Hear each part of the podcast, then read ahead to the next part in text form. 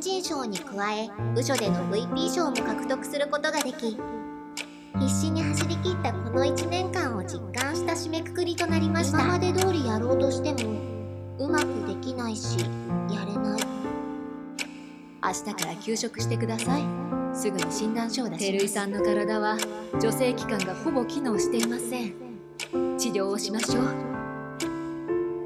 排卵は脳から送られてくる信号が大きく関係していることを知ったのもこの時が初めてでした。一人でも多くの女性に自分自身の体のことを知ってもらうための活動を行うことを決めました。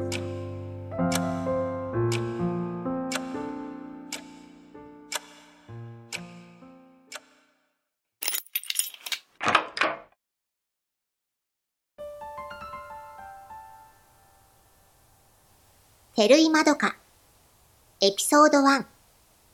自分の成長を信じてがむしゃらに働いた新入社員時代。大学を卒業してから私が入った会社は法人を対象とした提案営業型の営業会社でした。数字ではっきりと現れる実績という物差しで成長を確認しながらスピード感を持って進む熱い上司や先輩方に恵まれた新人時代でした。目標として置かれたマイルストーンを超えるたびに成長していることが実感できる気がして、とにかく働きました。日々向き合う業務内容は、クライアントの販売促進支援だったので、簡単な仕事ではありませんでしたが、お客さんに提案するのは楽しく、何より期待に応えたいと思っていました。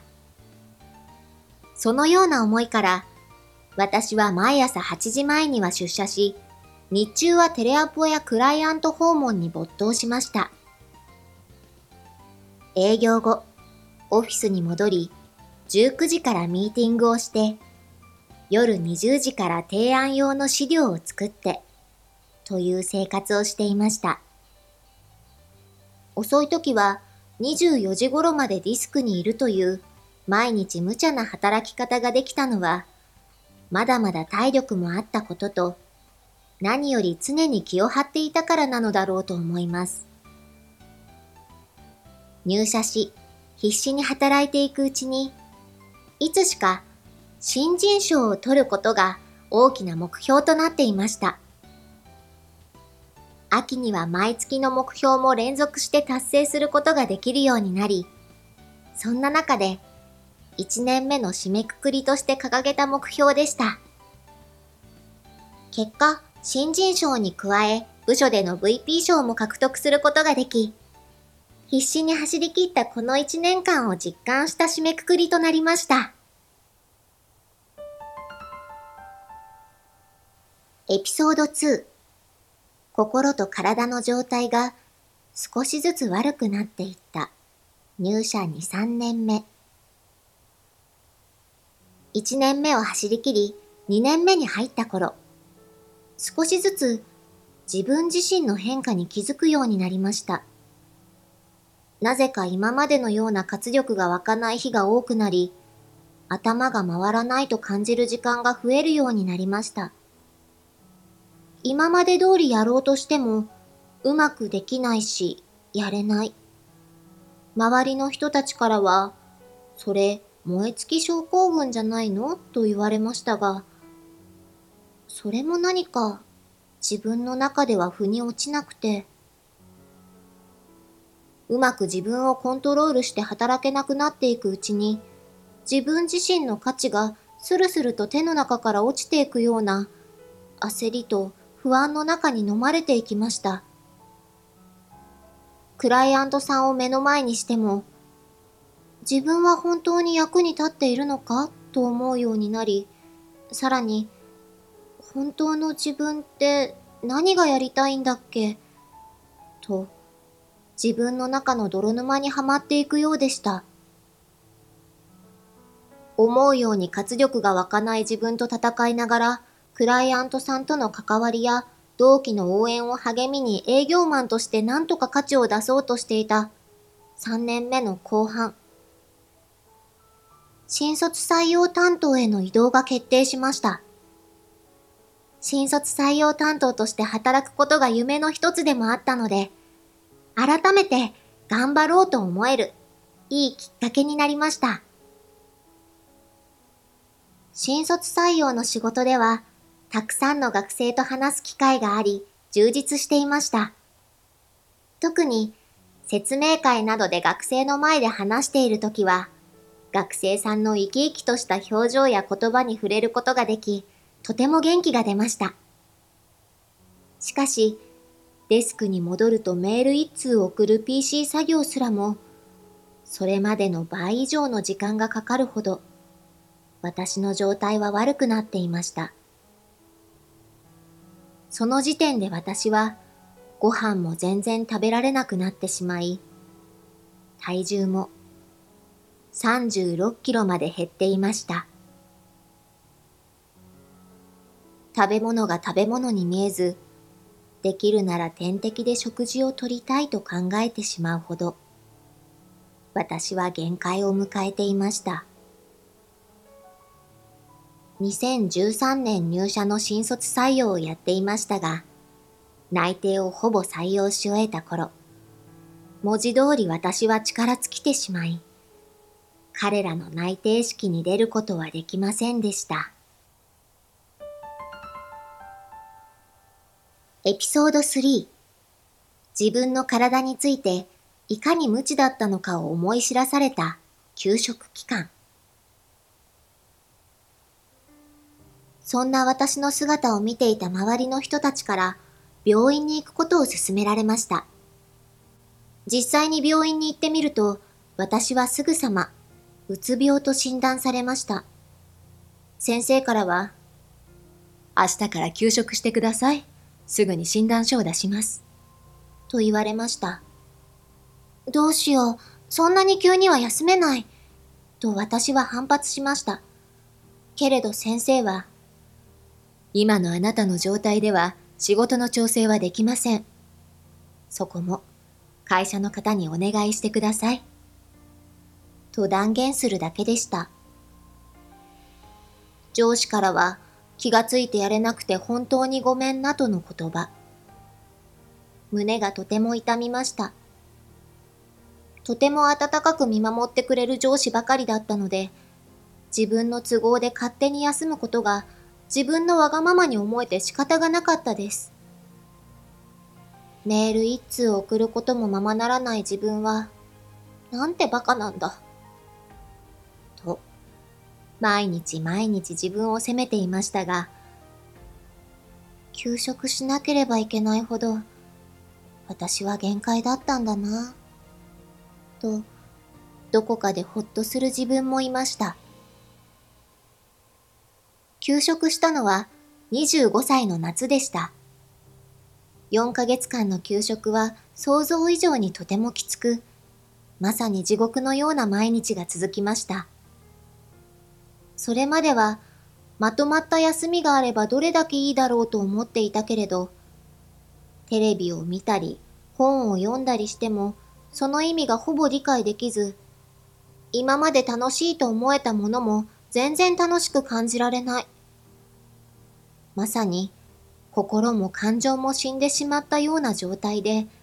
ただ時間を潰すしかありませんでした。社会から取り残されてしまったのではないかと焦りや不安を強く感じる中、空白の時間だけが果てしなく続いていくようでした。しかし、休み始めて2ヶ月ほど経ち、心の状態も徐々に落ち着き始めました。先生から脳の細胞は2、3ヶ月で入れ替わるので、それぐらい経てば気持ちも落ち着きますよと言われていたのですが、それは本当でした。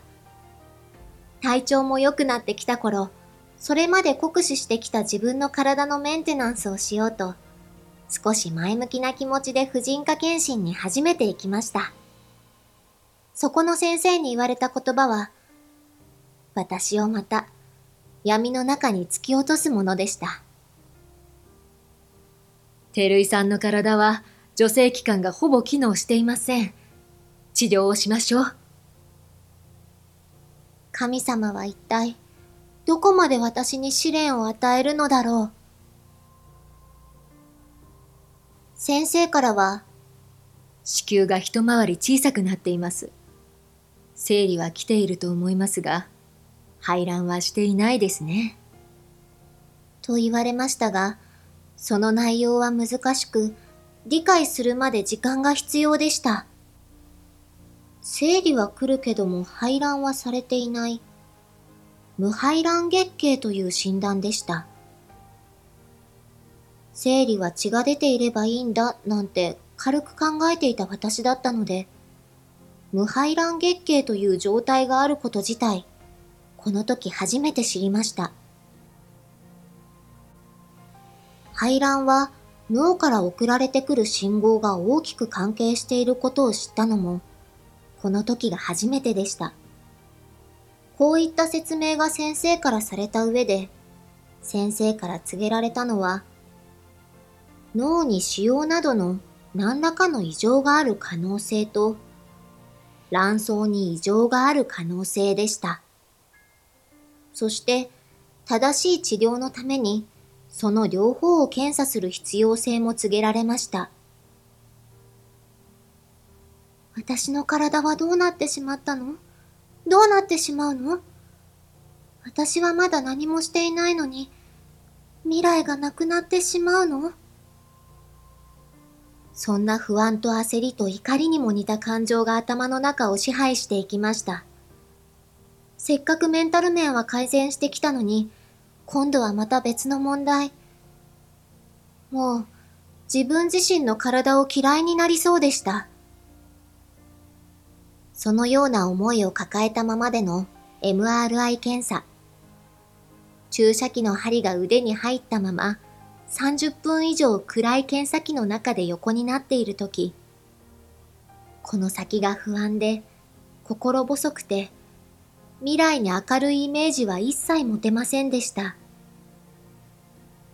幸い脳に異常はありませんでしたが、検査後結果が出るまでの3週間は、